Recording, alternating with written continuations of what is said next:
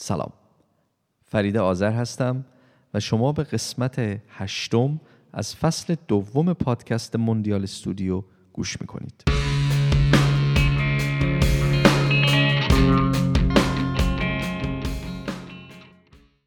قبل از اینکه مهمون این برنامه رو معرفی کنم، یه چند تا نکته رو میخواستم باهاتون در میون بذارم. ببینین، یکی از مسائلی که دوستانی که مهاجرت میکنن و توی مهاجرت باهاش مواجه هستن طبیعتاً مسئله تحصیل هستش. این مسئله شامل همه بچه‌هایی میشه که خارج از ایران در حال تحصیل هستن یا کسانی که از طریق ویزای دانشجویی خارج کشور درس میخونن یا کسایی که اقامت یک کشوری رو دارن مثل کانادا یا استرالیا یا آمریکا و انتخاب میکنن که بنا به دلایل کاری یا حالا شخصی ادامه تحصیل بدن. وقتی که شما وارد دانشگاه میشین و رشته‌ای رو انتخاب میکنین، روی سخنم بیشتر با بچه‌هایی هست که دانشجویی اومدن خارج ایران و دارن درس میخونن. وقتی شما وارد یه دانشگاه میشین و یه رشته رو 1 ترم، 2 ترم یا حتی 1 ماه و 2 ماه میخونین و احساس میکنین که این رشته شما نیست یا احساس میکنین که این رشته اون چیزی نیست که شما فکر میکردین هست یا سخت هستش یا استادی که دارین، اگر پروژه‌ای دارین، اگر فاندی دارین و با یک استاد در ارتباط هستید، اگر استاد ما همسو و هماهنگ نیست و یه سری مشکلاتی واقعا برای شما داره ایجاد میشه، شما این فرصت رو دارین که رشته‌تون رو عوض کنین. شما این فرصت رو دارین که به رئیس اون قسمتی که حالا میخواد دانشکده فنی باشه، میخواد دانشکده ادبیات باشه، میخواد دانشکده روانشناسی باشه، صحبت کنین و مسئله‌تون رو باهاش مطرح کنین و بگین که چه چیزی میخواین. منظورم در مورد مسئله رشته رو دوست داشتن اینه که شما با یک تصویری از رشته‌ای که قصد ادامه تحصیل و تحقیق توش رو دارین میایین اینجا و بعد متوجه میشین که خواسته های شما از اون رشته، اون چیزایی که دارین یاد میگیرین نیستن یا علایق شما تغییر کردن و واقعا خوندن رشته‌ای مثلا مثل پی‌اچ‌دی روانشناسی توی کانادا یا توی آمریکا یا هر جای دیگه براتون سخت هست و تصمیمتون رو گرفتین که دیگه این رشته رو ادامه ندین، شما این امکان رو دارین که رشته‌تون رو تغییر بدین. بچه‌هایی که با ویزای دانشجویی اومدین خارج ایران، شما این حق رو دارین که با ادله، دلیل منطقی و مکتوب نظر خودتون رو به رئیس دانشکده برسونین. شاید 100% مواقع نتیجه نگیرین، ولی ابراز نارضایتی باید یکی از راهکارهای حل مسئله باشه. مثال، خانم ایکس تو دانشگاه کنکوردیا مونترال فوق لیسانس مهندسی عمران با گرایش منابع طبیعی میخوندن و ایشون ویزای دانشجویی داشتن. بعد 2 ماه متوجه شدن که سبک دانشگاه، فضای دانشگاه مناسب برای ادامه این رشته برای ایشون نیست. خانم ایکس مدارکشون رو برداشتن، رفتن دانشگاه یوکم، University of Quebec ا مونترال، که بعد سوربن بزرگترین دانشگاه فرانسوی زبان هستش در مونترال کانادا. خانم ایکس رشته ای رو در دانشگاه یوکم پیدا میکنن، میرن اونجا مدارکشون رو میبرن و میگن که من الان دانشگاه کنکوردیا هستم، با ویزای دانشجویی اومدم کنکوردیا، ولی میخوام تغییر رشته بدم و این رشته رو تو دانشگاه شما بخونم و من میخوام این کارو بکنم، همه مدارکم هم اینجا هست. بعد 1 هفته این اتفاق میفته و خانم ایکس از دانشگاه کنکوردیا نقل مکان میکنن به دانشگاه یوکم. بنابراین اصلا این احساس رو نداشته باشین که شما باید 4 سال یا 5 سال رشته ای رو بخونین و کار دیگه ای رو نمیتونین بکنین و به عبارتی گیر افتادین. نه، خیلی اینجوری نیست. خیلی هست با یک رشته ای خیلی ساده که پذیرش گرفتن توش خیلی راحت هست، پذیرش میگیرن، میان خارج ایران و بعد دانشگاهشون رو عوض میکنن. چه اتفاقی برای ویزا میفته؟ ویزای دانشجوی شما همون جوری میمونه. بعد اینکه دانشگاهتون رو تغییر دادین، اجازه تحصیل جدید برای شما صادر میشه و همون ویزای دانشجوی شما دست نخورده باقی میمونه.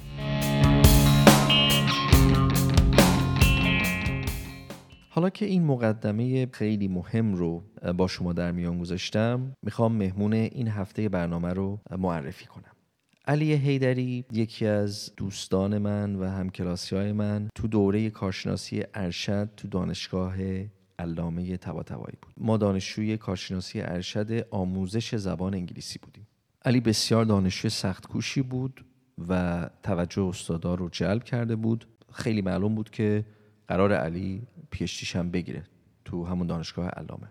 ولی علی امروز توی آتلانتا آمریکا زندگی میکنه، توی شرکت UPS به عنوان UX دیزاین مشغول به کار هست. پس من ابتدای داستان رو گفتم، کارشناسی ارشد، دانشگاه علامه طباطبایی تهران، رشته تدریس زبان انگلیسی. فلاش فوروارد، آتلانتای آمریکا، UX دیزاین در شرکت UPS مشغول به کار هستش. خب چطور این اتفاق افتاده؟ این مسیر چگونه تغییر کرده؟ چه تغییرهایی انجام شده و به کجا رسیده؟ بحثی هست و داستانی هست که علی حیدری قراره با ما به اشتراک بذاره. از این گفتگو لذت ببرین. امیدوارم پادکست موندیال استودیو بتونه راهکارهای واقع بینانه و درست و منطقی در اختیار شما بذاره. ممنونم.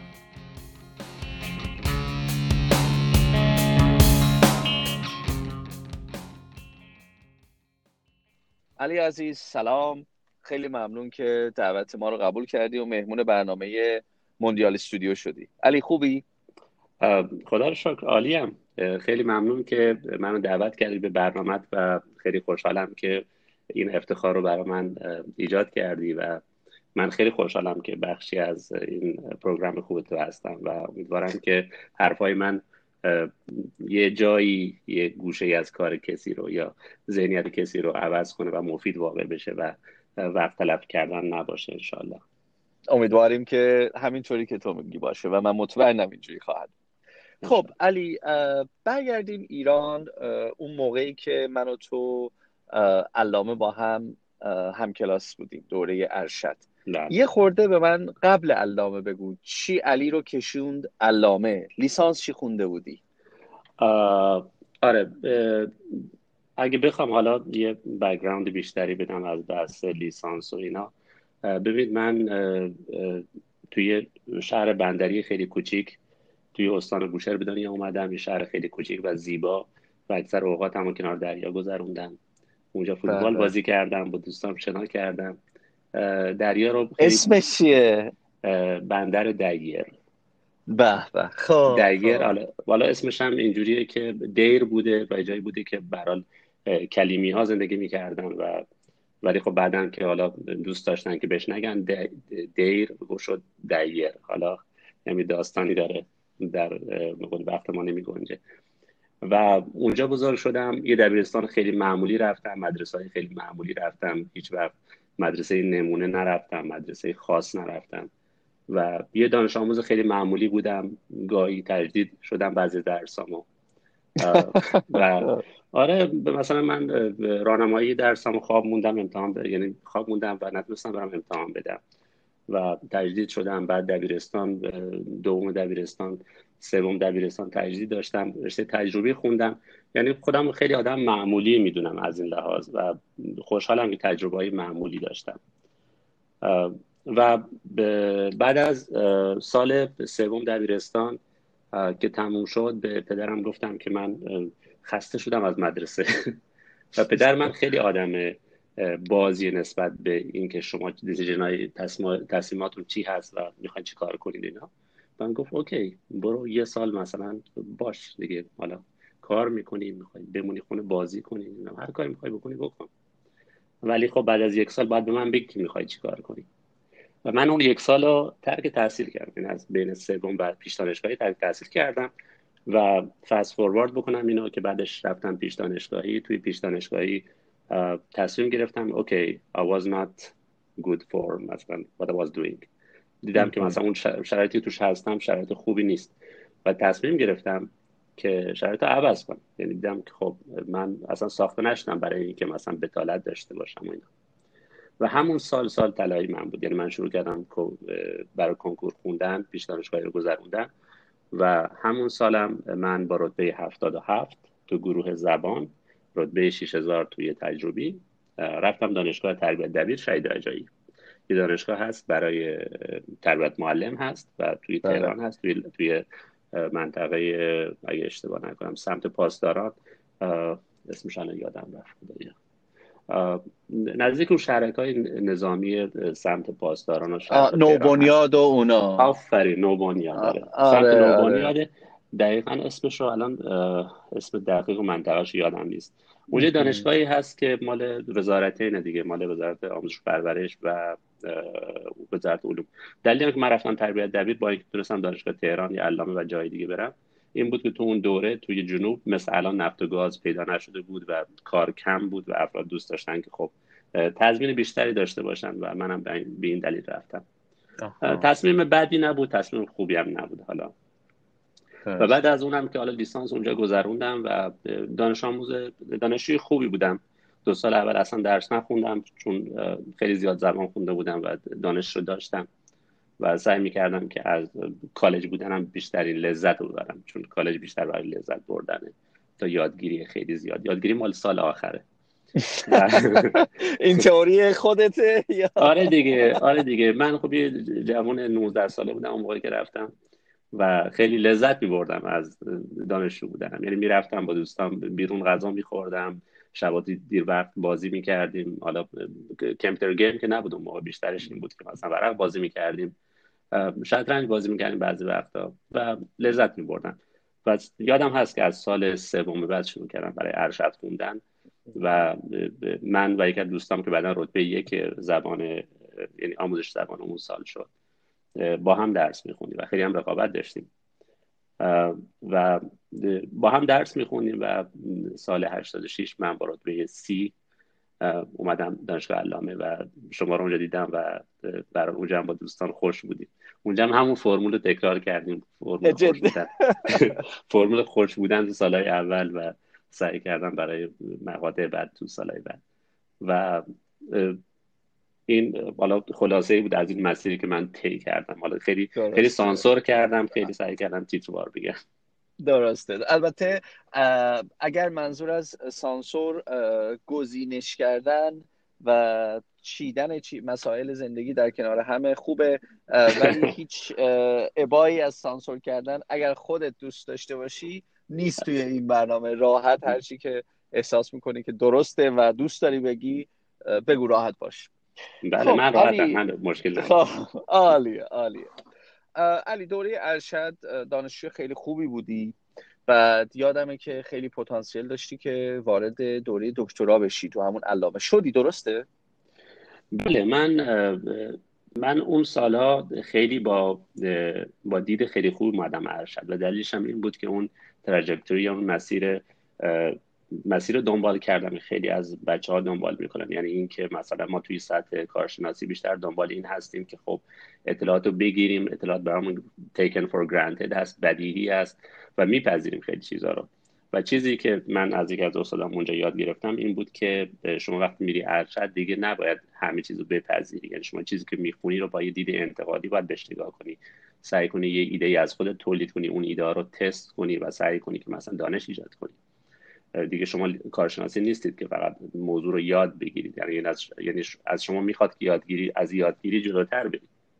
برای همین هم چیزی که بود حالا توی ارشد من دنبالش بودم، مخصوصا سال اول کنار این لذت بردن از زندگی، این بود که خب سعی میکردم توی کلاس خیلی کریتیکال باشم، خیلی منتقد باشم، ایده رو نپذیرم و این یه سری عواقب خوب و عواقب بد داشت دیگه. یعنی یه سری از اساتید میپذیرفتن، یه سری اساتید میگفتن نه برای شما زوده که مثلا این استنس و این جایگاه رو بگیرید که مثلا من منتقد این نظریه هستم یا منتقد اون چیز هستم. تا یه حدی هم درست میگفتن، تا یه حدی هم درست نمیگفتن، چون خب بعضی وقتا خیلی کارج اینو نداشتن و جرأت اینو نداشتن که مثلا زیر سوال ببرن. من خیلی لاجیکال زیر سوال میبردم و یه بحث دیگه هم که توی ارشد من سعی کردم خیلی رو خودم کار کنم که بعدها خیلی برام ارزشمند بود، این بود که روی متدهای تحقیق خیلی کار کردم، یعنی خیلی متدا رو خوب یاد گرفتم، کتابای زیادی خوندم. یادم میاد که به استادایی که تو آمریکا بودن ایمیل می‌زدم، میگفتم من کتاب شما رو ندارم تو کشورم و شما به من بدید بخونم.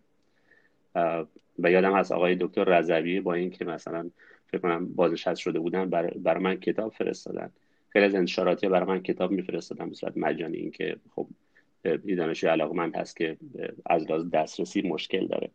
و سالهای خوبی بود، برای من خیلی لذت بخش بود، فضای دانشکده فضای خیلی مثبتی بود و دوستای خیلی خوب پیدا کردم، خیلی ازشون یاد گرفتم و فکر می‌کنم جزء دوره‌های خیلی درخشان زندگی من بوده. به به، عالی عالی.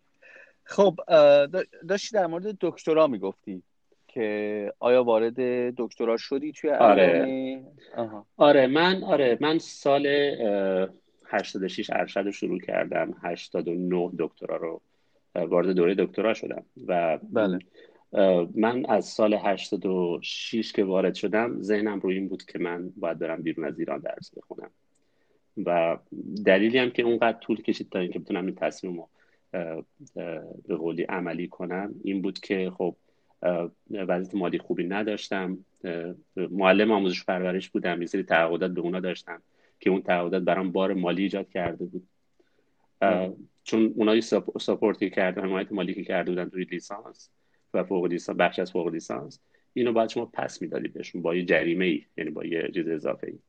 و من تا دوره دکترا موندم و وارد دوره دکترا شدم. بله، جواب سوال شما رو بخوام بدم، بله وارد دوره دکترا شدم، رتبه‌ام 3 بود، توی کتبی رتبه‌ام شد 2 و توی کلیت رتبه‌ام 3 بود. توی دانشگاه علامه طباطبایی دانشگاه شهید بهشتی هم پذیرفته شدم ولی جای دیگه نه، جای دیگه رو خیلی تمرکز نداشتم و یعنی سابجکت هایی که اونا بیشتر میخواستم اون چیزایی نبود که من خیلی دنبالش باشم. مثلا مدرس من دانشگاه تربیت دبیر من شرکت نکردم، تهران هم همینطور.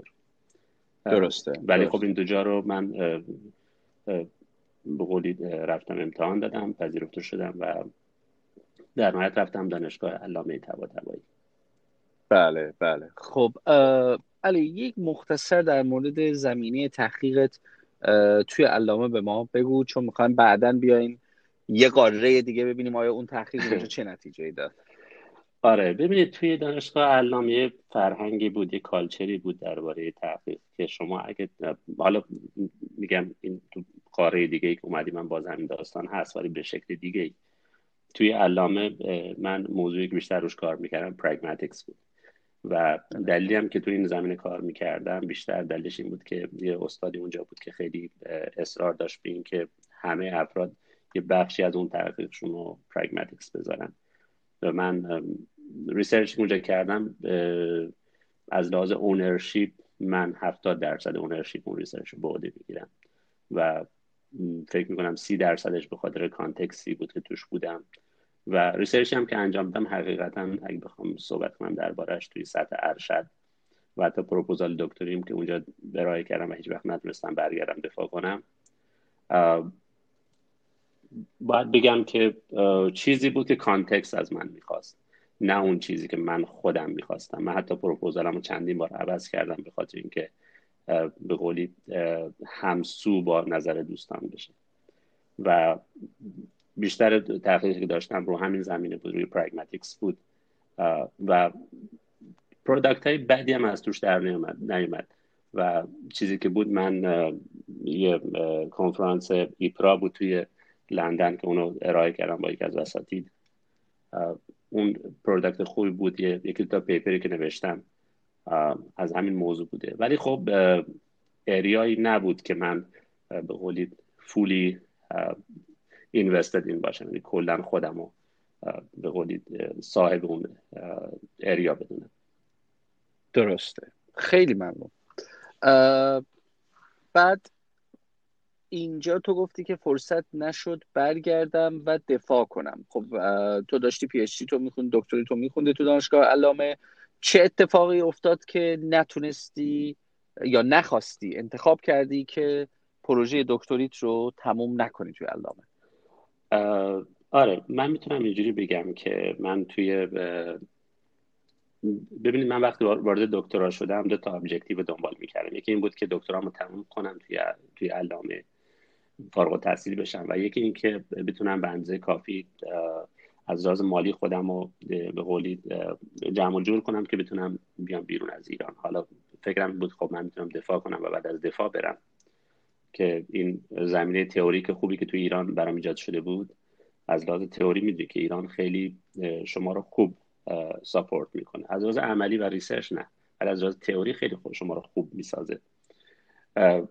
چیزی که بود این بود که من توی ایران که بودم بس این که چرا من دفاع نکردم این بود که من خب سال دوم وقت درسم تموم شد رفتم تو شرکت های نفت و گاز توی جنوب که خیلی اکتیو شده بودن اونجا کار کردم. با یه شرکت خارجی کار کردم، با یه شرکتی بود که دیرکتورش یه آقایی بود که از انگلستان اومده بود، از منچستر اومده بود و من به عنوان یه جوری مدیر داخلی بودم اونجا استخدام شدم و این شرکت کارش این بود که کنترل پروژه جنوب انجام میداد، نفت و گاز رو که تخصصاً گاز بود و ما کارمون این بود که مثلا پلنینگ بود، فورکاستینگ بود، ETA برای رسیدن تجهیزات و اینجور چیزا و تجربه خیلی خوبی بود برای من و از لحاظ پرداختی هم پرداختای خیلی خوب من میشد و این باعث میشد خب من از لحاظ مالی اون نیازی که داشتم رو تامین کنم برای اینکه یکی که بتونم هزینه‌های خروج از آموزش و پرورش رو بدم، هزینه‌های اپلای رو بدم، هزینه‌های تست‌ها رو بدم و بتونم یه پولی داشته باشم که بتونم از ایران خارج بشم. و وقتی که از ایران اومدم بیرون با چند از استادام مشورت کردم و اونا خیلی راضی بودن، ولی خب اون کامیتی من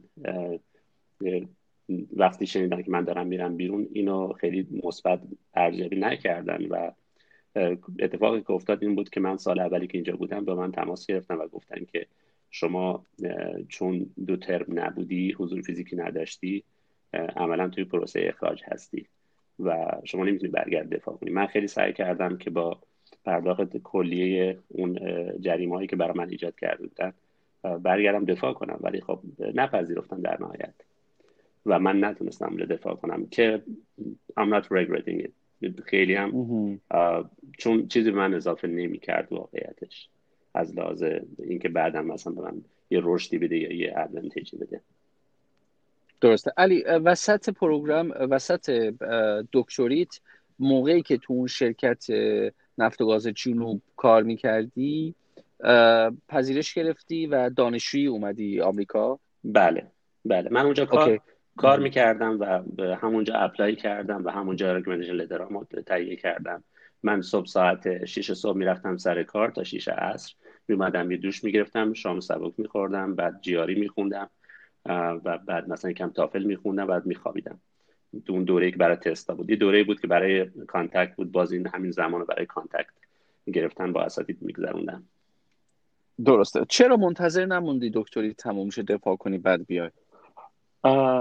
ببینید که بحث خیلی مهمی که توی تصمیمات من خیلی تاثیرگذار بود بحث سنه. یعنی من اون موقع خب حدود 28 سالم بود، تازه ازدواج کرده بودم و فکرم این بود که من اگه تو اون بازه زمانی خودم رو بتونم برسونم به آمریکا فرصت بیشتری برای رشد و نتیجه گرفتن خواهم داشت تا اینکه صبر کنم و دکترای ایران رو میدونستم که در نهایت چیزی به من اضافه نخواهد کرد و هیچ ادوانتیجی برای من ایجاد نخواهد کرد و بیشتر اون فوکس منو میبره به سمتی که از اون برنامه اصلی من که بیرون اومدن از ایران هست منو منحرف میکرد. برای همین سعی کردم که مثلا خب اونو دنبال نکنم. متوجه شدم. اولویتت اپلای کردن و خروج از ایران. خب کمی در مورد پروسه، درباره پروسه اپلای کردن به ما بگو. کدوم دانشگاه ها اقدام کردی؟ چه رشته هایی اقدام کردی؟ و بالاخره برای علوم انسانی دکتری مستقیم اقدام کردن یه خورده سوال برانگیز هستش نسبت به رشته های فنی مهندسی. درسته.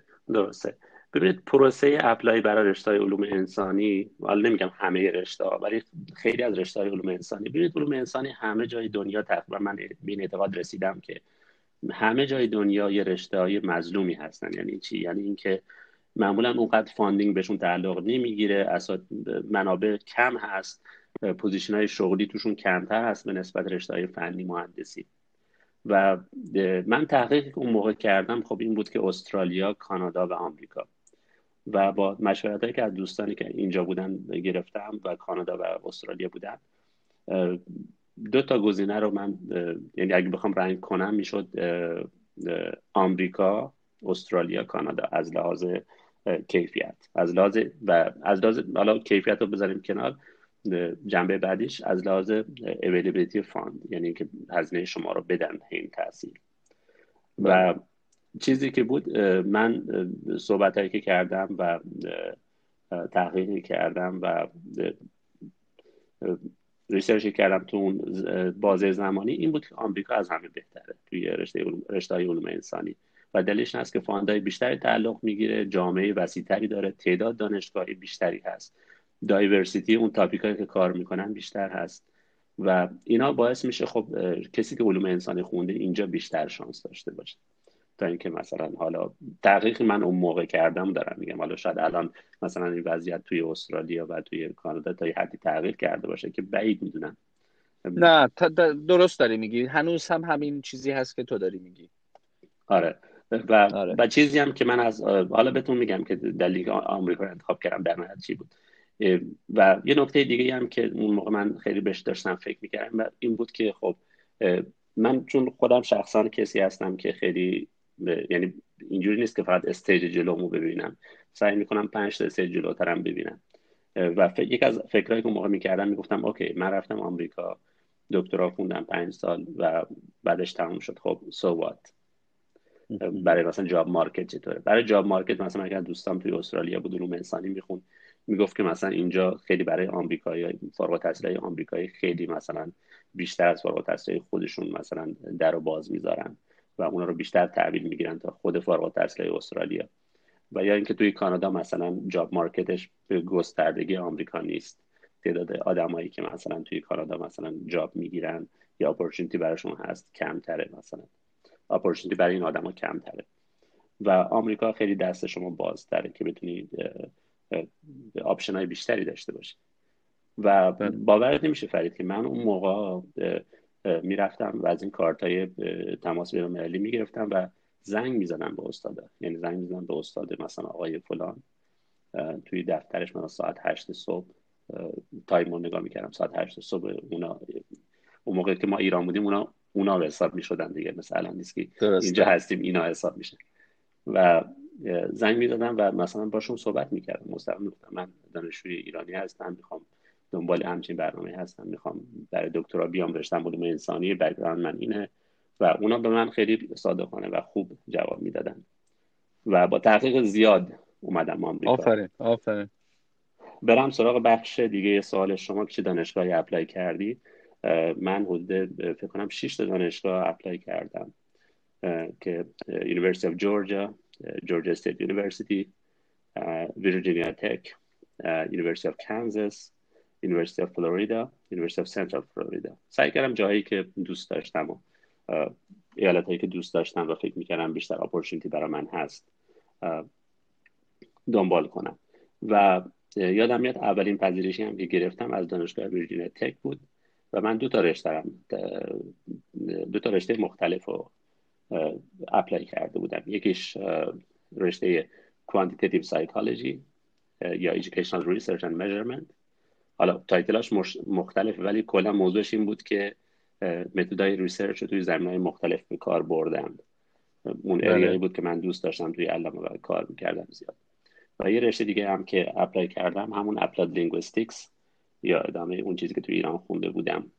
و در نهایت من تونستم آپشنامو محدود کنم به 2 دانشگاه، ویرجینیا تک و جورجیا استیت یونیورسیتی، که اون موقع ویرجینیا تک به من فاند 1 ساله داد، گفت شما بیا اینجا و اگه خوب بودی سال بعدم برات تمدید میکنیم. و همونجایی که ما همیشه میترسیم از اینکه گارانتی 3-4 ساله نداشته باشیم، جورجیا استیت من گارانتی 3-4 ساله داده بود و من اومدم جورجیا استیت، که حالا میگم بعدم دیدم که خب تصمیم خیلی خوبی نبوده، ولی خب بدم نشد در نهایت.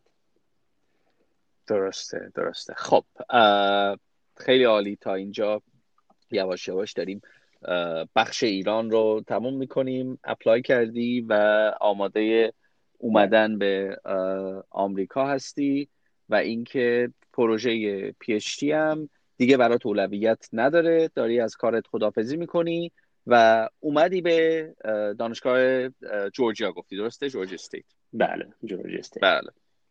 خب حالا بخش دوم از قاره آمریکا به ما بگو. بله، من ساعت 2 بعد از ظهر 14 آگوست 2014 اومدم. چقدر دقیق، یک بار دیگه. آره. من دقیقاً ساعت 2 بعد از ظهر 14 آگوست 2014.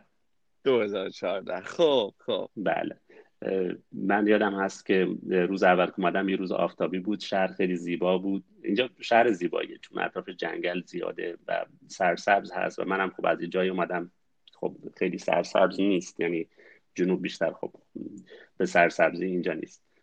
و یادم هست که یه دوستی داشتیم به اسم خانم نازلین که خیلی لطف کردن و ما رو هاست کردن اون چند هفته اول، یعنی 1-2 هفته اول و اومدن ما رو پیکاپ کردن و بردن خونهشون. و من یادم هست که در رو که باز کردن بوی خونهای چوبی اینجا که اومد توی بینی من اصلا خیلی چیز جدیدی بود برای من. خب من هیچ وقت ندیده بودم همین چیز رو و فضای خیلی خوبی بود، تجربه خیلی قشنگی بود روز اول و دیدن این مدل خونه‌های اینجا که چقدر فرق میکنه، یا شهر خیلی شلوغ یا این ساختمون‌های خیلی بلند. و برای منم که خب از یه جای اومدم، خب من میگم تحصیلم توی تهران بوده ولی خب خودم بچه یه شهر خیلی کوچیکم و خیلی برای من تجربه خوبی بود، خیلی برام جالب بود و چالش هم داشتم روزای اول. مثلا خب من نکته جالبی که شاید برای خودت تو هم جالب باشه که من اصلا تو ایران رانندگی نکردم، یعنی اصلا گواهینامه ایران رو ندارم هنوزم. نه بابا نمیدونم. اصلا من رانندگی نکردم، یعنی پشت هیچ رول ماشین ننشستم، حتی برای عکس گرفتن هم ننشستم. یعنی ماشین خیلی مثلا شیک اگه تو تهران میدیدم میگفتم بیا بشین میخوام مثلا از این توی فراری عکس بگیر، من ننشستم توی ماشین. نشستم برای جابجایی ولی نه تو رول ننشستم، مثلا بشینم پشت رول و این فرمون رو بگیرم. و یادم میاد خب اون سخت بود دیگه. آتلانتا شهریه که سیستم ترانسپورتیشنش واقعا بده، هنوزم بده بعد از این چند سال. خیلی نامنظمه، خیلی سیستم تمیز و منظم و آن تایمی نداره. یادم میاد که من و مریم اون روزایی که دنبال خونه بودیم خیلی وقتا سر این که خب دیر میرسیدیم خونه رفته بود، ما نمیتونستیم مثلا اونجا رو اجاره کنیم، یا مثلا میرسیدیم میدیم که مثلا آفیسشون بسته است. و میگم از یه سیستم اومده بودیم به یه سیستم دیگه بلد نبودیم. مثلا خب حالا مثلا سیستم های تاکسی چیه، چجوریه اینا، و خب جدید بودیم دیگه و بله. بیشتر وقت اونا سعی میکردیم بریم تو دانشگاه و توی کمپس بگذاریم، چون جایی بود که میدونستیم چیزای بیشتری دربارش میدونستیم. ولی خب همه اینا لازم بود و همه اینا تجربه‌ای خیلی خوبی بود. من فکر میکنم بهترین سالای من این چند سال اخیر توی آمریکا بوده و یادگیریایی که داشتم. به به. خب حالا سوال مهم، رانندگی یاد گرفتی؟ آره. مثلا فکر کنم یه چند ماهی که گذشت دیدیم که آتلانتا اصلا شهر یه جوری ساختنش که اصلا بدون ماشین مثل نیویورک نیست، مثل الی نیست، مثل مثلا تهران نیست. یه جوری ساختن که شما حتی اگه بخوایی تا مثلا بری یه دونه نوشابه هم بخری باید حتما سوار ماشین شی، یعنی نمیشه شما پیاده بری جایی. بله. آتلانتا مترو نداره درسته؟ سیستم مترو داره ولی خب سیستم مترو چیزی طراحی شده که فقط در حد نیازه. یعنی چی؟ یعنی مثلا شما اگه هومه باشی شما رو میاره تو شهر ولی شما رو نمیبره توی مثلا شاید تعداد فروشگاه‌ها یا تعداد مثلا شاپرزایی که مثلا برای غذا هست نزدیک مترو باشن، تعدادشون انگشت شمارش 64 تا اینجوری باشن. کلا شهرش یه جوری ساخته شده که ساب دیویژن‌های مسکونی و شاپرزا همیشه فاصله حداقل نیم مایلی دارن یعنی حدود مثلا شما 1 کیلومتر باید راه بری که مثلا حدود 800 900 متر باید راه بری که برسی به اولین شاپر نزدیکت. درسته. و آره، من یه دوستی داشتم، دوست شیرازی داشتم به اسم آقای هادی، الان دانشگاه آلبرتا پست داک هستن و همشهری شما شدن دیگه، هموطن شما شدن دیگه. و یادم هست که بهش گفتم من رانندگی بلد نیستم، خیلی تعجب کرد، گفت تو 30 سالته رانندگی بلد نیستی؟ گفتم خب حالا نیاز نشده. من چون تو جنوبم که شرکت بودم، چون لولم مدیریت بود، راننده و ماشین در اختیارم بود و حتی یه بار یه پلیس را ما رو نگه داشت، گفت ایشون خیلی سرعتش زیاده، اونجا به هم میگن مهندس، چون لباس شرکت که میپوشی فکر کنم مهندس هستی. من لباس شرکتی که تنم بود، میگفت که خب کلیدو گرفت سمت من، گفت مهندس شما بیا بشین. گفتم حقیقتش من رانندگی بلد نیستم. واقعا تعجب کرد، گفت رانندگی بلد نیستم. امکان وجود داره که شما تو ایران زندگی کنی و رانندگی بلد نباشی. بعد راننده منم خیلی پیروزمندانه اون کلیدو گرفت، نشست سرش، گفت اولین باری که رانندگی بلد نبودنش یکی به درد من خورد. آره داشتم میگفتم آره این دوستمون هادی ما رو برد اون نزدیک خونش، محله خیلی زیبایی هم بود با جاده‌های خیلی خوب و به ما رانندگی یاد داد. و من یادم هست اولین ماشینی هم که خریدم یه مزدا تریبیوت آبی رنگ بود و آره با همون تمرین کردیم تو حیات اون مجتمع مسکونی که زندگی می‌کردیم، من و خانمم، و با هم رفتیم امتحان دادیم، نمره‌مون هم 100 شد. خیلی آفرین عجیب بود که حالا مثلا ما هیچ وقت رانندگی نکردیم. حالا خانمم گواهینامه داشت، من نداشتم واقعا. درسته. و آره رانندگی یاد گرفتم و تجربه خیلی خوبی بود و یادم میاد حتی اون موقعی که خیلی خوبم بلد نبودم، یه روز یکی از دوستام که خیلی به هم نزدیک بودیم توی کنار بزرگراه نگه داشت، گفت که من بهش گفتم از بزرگراه میترسم، گفت اشکال نداره الان ترست میریزه، زد کنار رو گفت که آقا بیا شما بشین. من اون موقع پرمیت داشتم، یعنی امتحان چی بهش میگن، آیین نامه رو من پاس کرده بودم ولی شهری رو نه. درسته. و این دوست ما و شما میتونستید قانونا کنار کسی که گواهینامه داره با پرمیت رانندگی کنید. من نشستم پیش کنار ایشون و شروع کردم تو بزرگراه روندن. بعد خانم بعدا بهم گفت که تو خیلی اون موقع جرأت کردی این کارو کردی، چون بزرگراه جای سختی برای رانندگی کردن. درسته. من دوست داشتم چالش و برام چیز خیلی سختی نیست، یعنی معمولا چالش که میشم میپذیرم. بله، با ترس ها باید مواجه شد، تنها راه در ترس ها اینه که باهاشون مواجه بشیم. دقیقاً آره، اینو من زندگی کردم. درسته. خب علی دانشگاه رو به ما بگو و دوره‌ای که توی جورجیا، دانشگاه جورجیا بودی. بله، تو اون دوره‌ای که بودم فکر می‌کنم یک از بخوام درباره خوبیاش بگم این بود که خب خیلی تجربه مثبتیه برای ما ایرانی‌ها که خب سیستم آموزشیمون خیلی فرق می‌کنه و نوع یادگیری که از ما می‌خوان، نوع مثلا آرگومنتایی که شما باید سر کلاس آماده داشته باشید برای گفتن و نوع برخورد با معلم‌ها و استادا.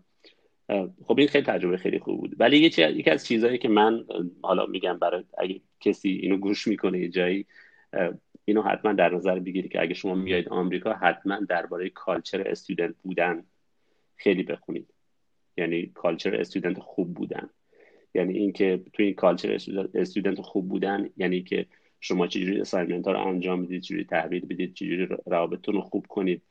و به نظر من استودنت بودن توی آمریکا فقط استودنت بودن نیست، شما باید پالیتیکس داشته باشید، شما باید استراتژی داشته باشید، تایم منیجمنت خیلی خوبی داشته باشید. خیلی چیزهایی بود که من به شخص نمیدونستم و فقط من جامپ این استودنت شد، یعنی فقط اومده بودم توی استودنت بودم، به قولی فقط شروع کرده بودم و نمیدونستم. البته اینم بگم خب اکثر افراد اینجوری هستن و شما یک تراجکتوری آدم‌هایی که توی آمریکا یا توی کانادا یا استرالیا ارشد خوندن و دکترا نگاه کنید، می‌بینید که توی ارشد خیلی خطا زیاد داشتن، مثلا نمره‌ها پایین‌تر، درگیری با استادا بیشتر بوده، ولی وقتی رفتن دکترا می‌بینن که یهو مثلا سوپر استار شدن. دلیلش چی بوده؟ دلیلش این بوده که اون کالچر رو خوب یاد گرفتن، اون فرهنگ رو خیلی خوب یاد گرفتن. و اکثر مثلا من چند دوستام که الان برای شرکت گوگل یا فیسبوک کار میکنن دقیقاً افراد بودن که با ارشد مال بودن و همشون اذعان میکنن به این قضیه که ما کالچر استودنت بودن رو خوب نمیدونیم توی آمریکا. حالا میگم من تجربه‌ام تو آمریکاست و شاید تو کانادا هم همین داستان باشه یا تو استرالیا هم همین داستان باشه، ولی استودنت بودن یه آیدنتیتی هست، یه شکل به قولی فرم آف بینگ هست که شما باید یاد بگیرید. اگه خوب اینو از قبل یاد گرفته باشید یا حداقل دربارش دونسته باشید، دانشجو بودن توی آمریکا یا توی کانادا یا توی استرالیا یک پروژه لذت بخشتری خواهد بود تا اینکه این چیزها رو ندونید. من این بامپ ها رو توی مسیرم زیاد داشتم. علی اینو از ایران چجوری میشه یاد گرفت؟ یعنی این یه خیلی سوال برای خود منم مطرحه که این فرهنگ دانشجویی رو شما وقتی هیچ ایده ای از اون کشور و اون فرهنگ نداری توی یعنی خارج آمریکا حالا بگیم چجوری میشه یاد گرفت به نظر تو؟ ببینید یه بحثی که ما همون سالای اولی که اومده بودیم توی این گروه‌های دانشجویی خیلی بحث می‌کردیم دربارش، یه موضوعی بود به عنوان academic socialization، یعنی اینکه شما چجوری توی اجتماع دانشجویی، توی جامعه دانشجویی شما بلند میشی، چجوری خودتو جز اون جامعه می‌کنی. خب شما از ایران اومدی، کلی مثلا کانسپت‌هایی داری، یه فریم‌ورک‌های ذهنی داری که با اون چیزی که توی آمریکا یا توی کانادا یا استرالیا یا خارج از کشور هست، حالا هر کشوری باشه، نمیخونه. و اگه من بخوام بگم توصیه بکنم اینه که سعی کنید سوال زیاد بپرسید از افرادی که قرار باهاشون کار کنید یا همکلاسیایی که قرار داشته باشید و یا مثلا افرادی که تو سوشال مدیا پیدا میکنید، با اینا زیاد صحبت کنید. بحث دیگرش هم این هست، خب یه سری کتاب هست، یه سری مقاله هست، یه سری وبسایت هست که درباره اکادمیک سوشالایزیشن هست. یعنی به شما میگه که مثلا توی آمریکا مثلا ددلاین یه چیز خیلی مهمه. مثلا ددلاینای توی ایران مثلا خیلی ددلاین نبودن. حالا تجربه شخصی من، حالا من دانشگاه‌های فنی رو نمیدونم، ولی توی علامه شما میتونید با استاد بگید اوکی مثلا من 3 روز دیگه پیپر رو میدم یا 4 روز دیگه میدم. استادم خیلی براش مهم نبود.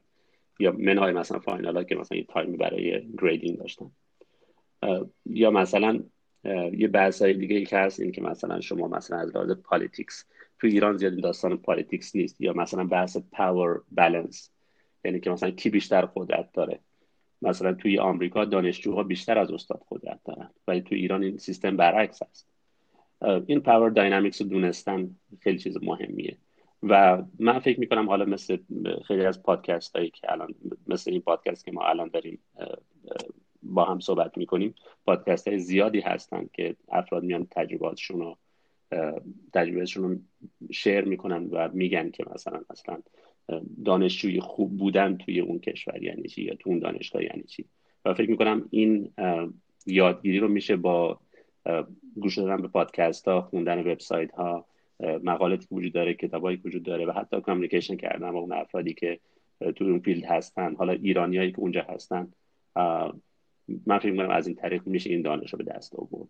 ولی خیلی مهمه که انسان بدونه که مثلا یه دانشجوی خوب بودن، مخصوصا ما ایرانی که همیشه دنبال اکسلنس هستیم، حالا اکثریتمون، دانشجوی خوب بودن تعریفش چی است؟ یعنی چه آدمی رو میشه مثلا مدل کرد به عنوان یک دانشجوی خوب. بله درسته. خب خیلی خیلی نکته مهمیه. درست داری میگی. دغدغه معمولا دانشجوهایی که از ایران میخوان بیان بیرون، گرفتن پذیرش، گرفتن فاند، گرفتن ویزا و گرفتن بلیط هواپیماست ولا غیر. ولی مسائلی اینا، نه اینکه مسائل مهمی نباشن، ولی یه سری مسائل بنیادی دیگه‌ای هستن که اینجا خیلی میتونه تعیین کننده باشه، میتونه باعث شه شما از دانشگاه اخراج شین.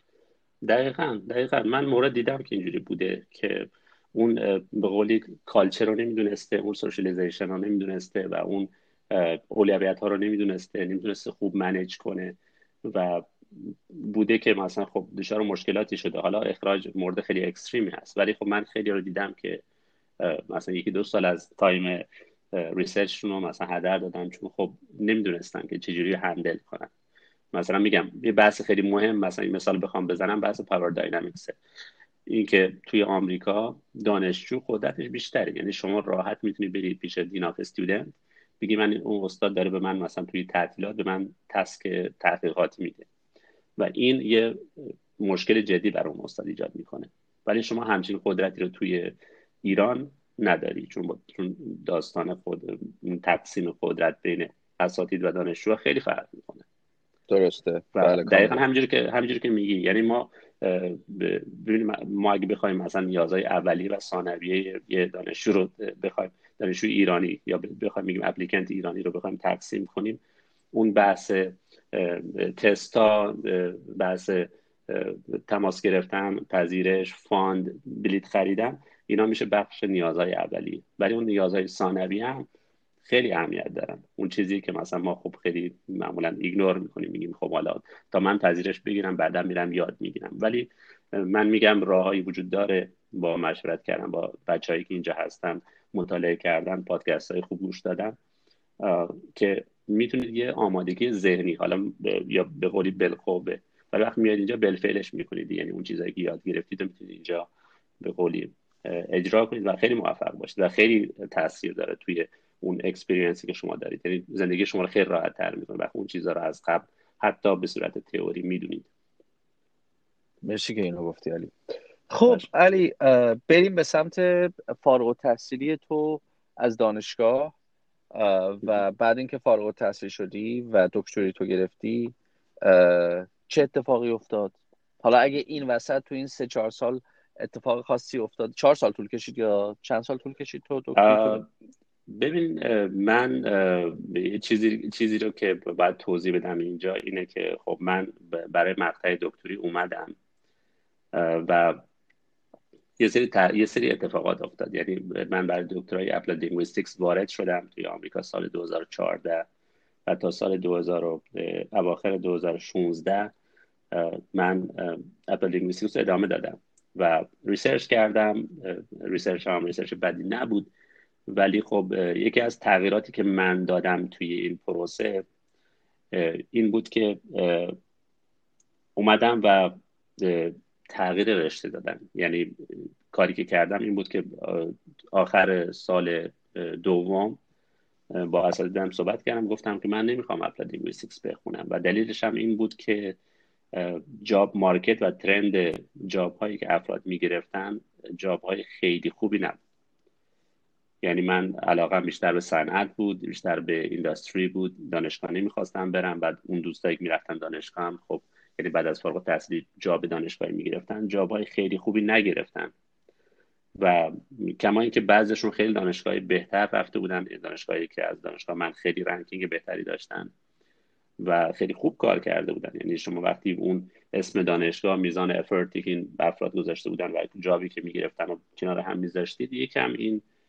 با هم نمیخوند، یعنی شما اینقدر کار کردی بعد میری جایی که مثلا خیلی حالا از جایگاهی از نظر من خیلی جای چشمگیری نبود و من آخر سال 2016 یا تصمیم گرفتم که خب من میخوام مستر اوت کنم و مستر اوت کردم و با ارشد اپلاید لینگویستیکس به قول فارغ التحصیل شدم و اون سالی که فارغ التحصیل شدم مجوز کار داشتم، برای یک سال رفتم برای یه استارتاپی توی همین آتلانتا شروع کردم کار کردن به عنوان NLP اسپشیالیست، Natural Language Processing اسپشیالیست، که میشه یه فردی که داده های متنی رو با الگوریتم های کامپیوتری سعی میکنه اینا رو مثلا آنالیز کنه و یه نظمی بهشون بده. حالا اون شرکتی که من براش کار میکردم کارش همچین چیزی بود و اون یه سال که تموم شد من رفتم شیفت کردم به یه رشته دیگه، یعنی دکترامو سعی کردم بیارم توی رشته دیگه که خیلی کاربردی تر بود برای من و علاقه هم داشتم بهش و اومدم توی رشته به اسم Instructional Design and Technology، یعنی طراحی تکنولوژی آموزشی و حالا تو ایران هم همین رشته هست، ولی خب اسکوپ اون رشته ایران خیلی با اینجا فرق میکنه، اون بیشتر تو فضای آموزشی، ولی خب این فضایی که من توش هستم بیشتر کار UX میکنه، کارش بیشتر توی کورپوریت هست و سعی میکنه مثلا تو ایران مثلا اون سابجکت یادگیری شما فقط دانش آموز و دانشجو هست، ولی توی آمریکا همه افرادی که کار میکنن هر جا که باشن، including student و دانشجو. و اون شد رشته دکترای من در نهایت و اون فیلدی که من به قولی توش درس خوندم و تقریبا الان من انتهای سالای اون رشته هستم. یعنی تقریبا کورس ورکم تمام شده، امتحان جامعم نزدیک هست و بعدش هم که برم سراغ بقیه داستان ها. ولی خب من با یه پلن دیگه ای اومدم، ولی واسه شیفت کردم و خیلی خوشحالم که شیفت کردم. این کارجو داشتم که این کارو بکنم و اینا کلا به هر کسی که فکر میکنه که فیلدی که توش هست و جواب نمیده بهش، یا اینکه از راز جاب مارکت اون نتیجه رو که میخواد ببینه نمیبینه، بهش توصیه میکنم که حتما این کارو بکنه. استرانگلی درسته، خیلی توصیه مهمیه.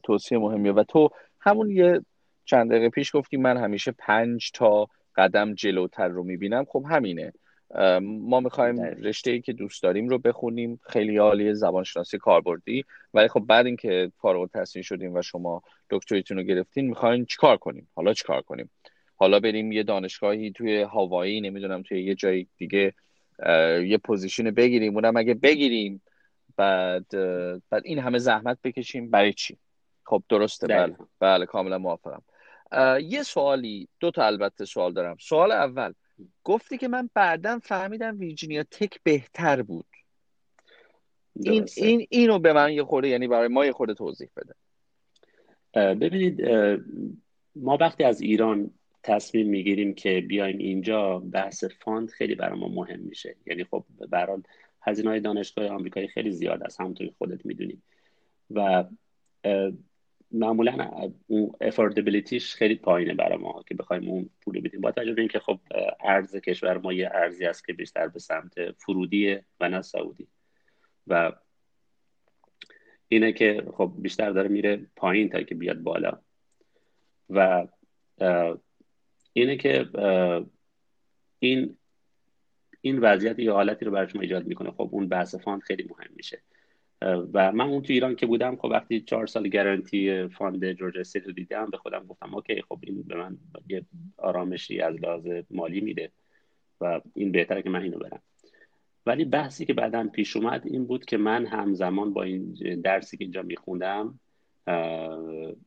توی جورجیا استیت درس میخوندم، ویرجینیا تک هم دنبال میکردم. یعنی میدیدم که خب مثلا چه پروگرامایی هست، چه درسایی رو میخونن، و همون بحث جاب مارکت بود در اصل که بعداً به من گفت که خب ویرجینیا تک از لحاظ کاری و از لحاظ اون آماری که افراد برده سر کار، مثلا خب شما بعد از اینکه درسون تموم میشه و سر هر کاری که میری، دانشگاه میدونه شما کجا میری و اون آمار رو جز خودش حساب میکنه. میگه که مثلا پلیسمنت من برای افراد که توی مثلا توی صنعت هستن این درصده، یا توی دانشگاه هستن این درصده.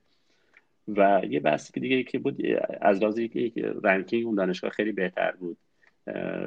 و این که من خب اشتباهی که کردم و اشتباه بزرگی هم بود به نظر من، این بود که خب فکر میکردم خب حالا اگه گارانتی نمیکنه و این آخرین راه من هست و من باید برم جایی که گارانتی میکنه، در حالی که اینجوری نیست. شما میتونی بیای توی دانشگاه بمونی 1 سال توی آمریکا و به هر دلیلی که دوست نداشتی اون شیفت انجام بدی.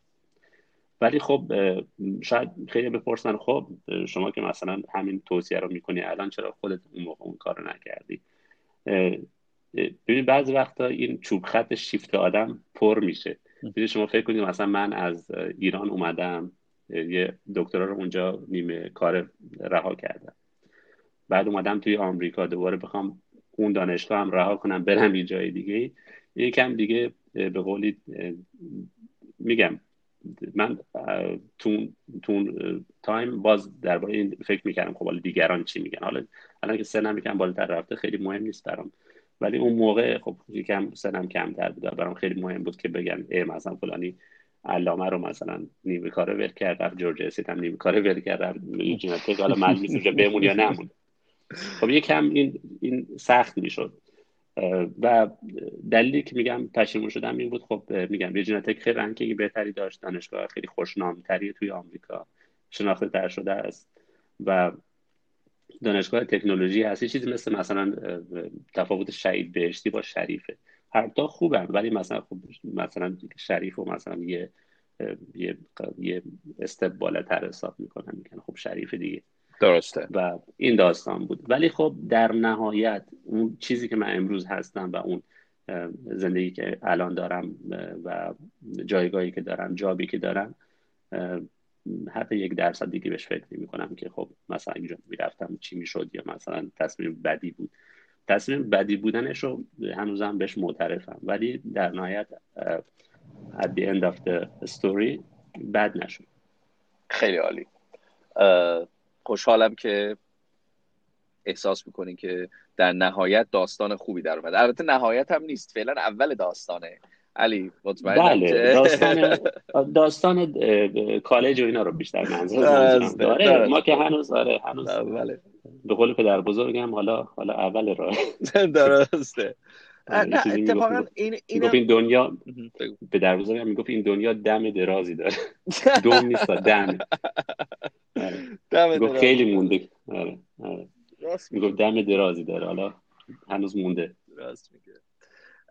خب علی، مسئله دیگه ای که سوال دیگه ای که میخواستم ازت بپرسم اینه که وقتی که رفتی توی اون استارتاپ کار کردی، خب تو اون استارتاپ فهمیدی که خب من میتونم رشتم عوض کنم، میتونم مسیرم عوض کنم. بعد چرا دوباره برگشتی که دکتری بخونی؟ آیا نیاز داشتی دکتری بخونی؟ آره، اگه بخوام باید خیلی رو راست باشم، 2 مسئله باعث شد من این کار رو بکنم. یکی این که من به خودم قول دادم که حتما با به قولی مدرک گریجویت یا PhD، یه مدرک PhD از آمریکا داشته باشم. بله. این قولی بود که من به خودم دادم. گفتم اگه من بنا به شرایطی که دارم، اگه حتی رفتم بیرون 1-2 سال برگردم و این PhD رو بخونم. و یه بحث دیگه هم خب به قولی اجباری بود. من یادم هست اون موقعی که خب بحث گرین کارتمون و بحث این که مثلا میخواستیم اینجا خب جابامون رو ثبت کنیم و رزیدنت بشیم، نیاز بود که من استاتوس ویزام از دست نره و اونم یه فاکتور دیگه بود. این 2 فاکتور بود که به قولی به من باعث شد که من برم و پی اچ دی رو ادامه بدم. و یه فاکتور سومی که باعث شد که من بعداً ادامه بدم، حتی زمانی که خب من رزیدنت شدم و دیگه نیازی نداشتم به اون ویزا استاتس، این بود که من تحقیق کردم و صحبتایی کردم، این بود که شما اگه بخواید توی لول شرکت‌های توی لول مثلا 100 تا شرکت خوب اون 500 تا شرکت اول آمریکا بمونی یا فورچون 500 بمونی، شما باید گریجویت دگری لول بالا داشته باشید، یعنی حداقل پی اچ دی داشته باشید. یعنی حالا PhD plus experience داریم، به اضافه PhD حالا مثلا یا مثلا ارشد داریم تو graduate، بعد PhD، بعد PhD with experience. ولی خب من برای اینکه بتونم توی شرکت‌های خیلی خوبی جاب بگیرم، مثلا شرکتی که من الان کار می‌کنم شرکت 40 آمریکا هست و جای خیلی خوبی، یعنی شرکت اول شرکتی هم هست که میرم کار می‌کنم، حالا corporate اگه بخوایم حساب کنیم، منهای اون تجربه خیلی کوتاه مدت من توی استارتاپی که داشتم. بله. و من فکر می‌کنم این 3 فاکتور بود. یکیش این بود که خب من شخصا می‌خواستم این کارو انجام بدم، بی بخشیش بحث ویزا بود و الزامی که دولت آمریکا می‌ذاره برای شما، و یه بحث دیگه‌ش هم خب این بود که خب پراسپکت بهتری به من میده. درسته. و الان شما هنوز هم داری روی NLP کار می‌کنی؟ هم بله هم خیر. این NLP ساینسی، یه علمیه که خب شما با استفاده از پروگرامینگ لنگویج مثلا پایتون سعی میکنید داده‌های زبان رو آنالیز کنید و من هنوز این کارم میکنم، ولی هم برای ریسرچ هم دارم این کارو میکنم و هم برای کارم، یعنی از لحاظ کاربردی بله، ولی ریسرچ من بیشتر چرخیده به سمت یوزر اکسپریانس، یعنی اینکه تجربه کاربری.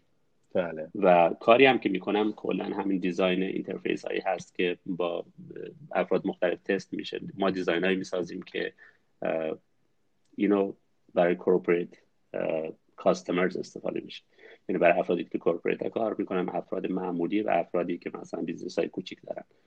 و دیزاین های ما بیشتر برای این به کار میره که مثلا خب اینجوری بگم، کار من اینه که من اون اینترفیس هایی رو دیزاین کنم و اونا رو آپلود کنم یا به قولی اینا رو ایمپلمنت کنم روی سیستممون و اونا رو تست کنم و نتیجهش رو به قولی ریپورت کنم و ببینیم که آیا خوب هست این اینترفیس رو نگه داریم یا نه. بخوام جواب سوال تو بدم، NLP هم بخشی از این داستان هست و یه بخش زیادی از فیدبکی که ما میگیریم تکست هست و یه کاری که من کردم توی گروهی که دارم کار میکنم اینه که این دیتا رو آنالیز میکنم و ریپورت میکنم و خیلی کمک میکنه، چون این دیتایی بوده که قبلا استفاده نمیشده و اونم انتظارشون این نیست از کسی که UX کار میکنه این اطلاعات داشته باشه. ولی خب میگم این دانشی که من توی اپلاید لینگویستیکس به دست آوردم در نهایت برای من خوب شد، یعنی اون چیزایی که من هیچ وقت فکر نمی‌کردم به دردم بخوره توی فیلد دیگه‌ای در واقع خیلی به درد بخور بود. چقدر جالب. دوباره یادی بکنیم از استیو جابز که میگفت این نقطه ها در نهایت میان و به هم میچسبن. آره الان دقیقاً اونجایش که میگه که من این کلاس‌های خطاطی رو میرفتم، آفرین، میگفت این کلاس‌های خطاطی رو میرفتم و اصلا فکر نمی‌کردم خب حالا مثلا اوت اف اینترست من دارم میرم و اصلا شاید هیچ وقت به درد نخوره. میگه موقعی که داشتم اون فونت‌های سانس سریف و اون فونت‌های به قولی اون ورد پروسسور رو طراحی می‌کردم، دیدم که مثلا اون چیزی که من یاد گرفتم باعث شد که من این فونت‌های خوبو برای اینجا به کار ببرم. دقیقاً برای ذهن هوشیار و آماده مطمئناً این نقطه ها خیلی راحت میتونه به هم بچسبه. دقیقاً. بله متوجه شدم. خب علی، خیلی گفتگوی خیلی مفید و دقیقی تا اینجا شده. دستت در نکنه. ممنونم که وقت گذاشتی. میدونم دو تا بچه خیلی دوست داشتنی هم داری که جدیدن تولد یکیشون بود، تولدش هم مبارک. بعد من در نهایت به عنوان تقریبا سوال آخر میخوام ازت بپرسم که آیا بعد از اینکه فارغ التحصیل شدی خودتو توی محیط دانشگاهی به عنوان مدرس میبینی یا نه خودت رو تو زمینه کار و توی فیلد عملی میبینی؟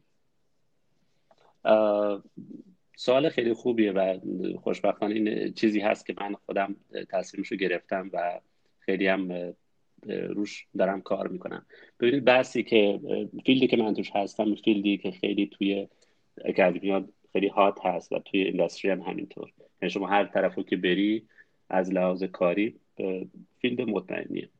ولی علاقه شخصی خودم رو بخوام بگم اینه که من قصدم این هست که برم اینداستری و احتمالاً توی 10 سال آینده برای شرکت‌های فورچون 500 کار خواهم کرد، شرکت‌هایی که حالا سعی می‌کنم دوست تا شرکت اول باشه و قصدم این هست که حدود 10 سال توی شرکت‌ها کار کنم و بعد از 10 سال پرالل اینجوری بگم که توی همزمان با این 10 سالی که می‌خوام توی شرکت‌ها کار کنم خیلی دوست دارم که ایده‌ای که خودم دارم و تو فیلد خودم تبدیل به یه بیزینس کنم، یعنی بیزینس شخصی را بندازم و این ایده‌ای که دارم و طرحی تو ذهنم هست و خودم تبدیل به طرح عملی بکنم و سعی کنم که بیزنس خودم داشته باشم و فکر می‌کنم که خیلی جا داره برای رشد کردن تو این فیلد و خیلی کارهای جالبی میشه کرد و الانم تو این مدتی که دارم هم پی اچ دی مون میگذرونم، دارم ریسرچ انجام میدم، دارم برای کورپوریت کار میکنم و کنار اونم دارم سعی میکنم اون چیزایی که نیاز هست به عنوان یه منیجر یا به عنوان کسی که میخواد انترپرنور باشه و به قولی کار را بندازه سعی میکنم یاد بگیرم که به دردم بخوره. آفرین. من مطمئنم تو گفتی 5 تا قدم بعدی رو میبینم تو، ولی یه 20 تا قدم بعدی رو دیدی و این خیلی خوبه که آدم آماده باشه، ولی خب تو خود راه گوید که چون باید رفت، یعنی شما راه بیفتی خود راه به ما نشون خواهد داد که کجاها بریم. بله موافقم. با من مطمئنم که شما کارآفرین موفقی خواهی بود. من قول بهت میدم، به بچه‌هایی که دارن گوش میکنن هم قول میدم 10 سال بعد دوباره ما یه گفتگوی دیگه با علی خواهیم داشت. آره و میگیم که علی یادت 10 سال پیش گفتی میخواستم کارآفرین باشم، استارتاپ خودمو داشته باشم، الان هستی و داری. خیلی هم عالی. به امید اون روز علی و خیلی ممنونم که در این گفتگو نکته اساسی جرأت بود و تحقیق و این دوتا خیلی مهمه. مرسی که اینا رو مطرح کردی علی. اگر در نهایت چیزی هست، نکته‌ای هست دوست داری با شنونده های ما، با اون کسی که توی تهران هدفونا رو گذاشته تو گوشش و توی بی‌آرتی داره به این گوش میکنه، علی اون جایی که من و تو بودیم نه چندان سال قبل، به اون چی میخوای بگی علی؟ میخوام به شما که داری به این گفتگو گوش میدی و اینقدر وقت گذاشته بودی، 1 ساعت یا کمتر، میخوام اینو بگم که اصلا شرایط رو نگاه نکن که چقدر سخته. ببینید شرایط سخت برای همه بوده، حالا نسبی، مثلا شاید یکی کمتر یکی بیشتر. برای من شاید کمتر بوده، برای شما امروز بیشتره. دلار خیلی گرونه، آرزوهای کم قدشون کوتاه شده، چون شما فکر می‌کنید خب حالا سخته به اونجا برسم. ولی مطمئن باشید که اگه شما خوب فکر کنید، کریتیو باشید، تلاش کنید، واقعا 100% خودتون رو خرج اون هدفتون کنید، 100% موفق میشید. شک نکنید به خودتون هیچ وقت. شما قوی ترین آدمی هستید که شما میشناسید. شما میدونید که چقدر قدرت دارید. شما فقط توی اون اپورتونیتی نیافتید، بدونید که چقدر قدرت دارید و میتونید رشد کنید، آرزوهاتون رو جامع عمل بپوشونید و بتونید اون چیزی باشید که میخواید. من از سطح خیلی پایین جامعه هستم، یادم بودم که خیلی از کف جامعه به اینجا رسیدم. جای بزرگی هم نیست ولی برای خودم مسیر طولانی بوده و شما هم میتونی این تغییر رو توی خودت ایجاد کنی و به اون هدفی که میخوای برسی قطعا 100% خودتو برسونی. موفق باشید.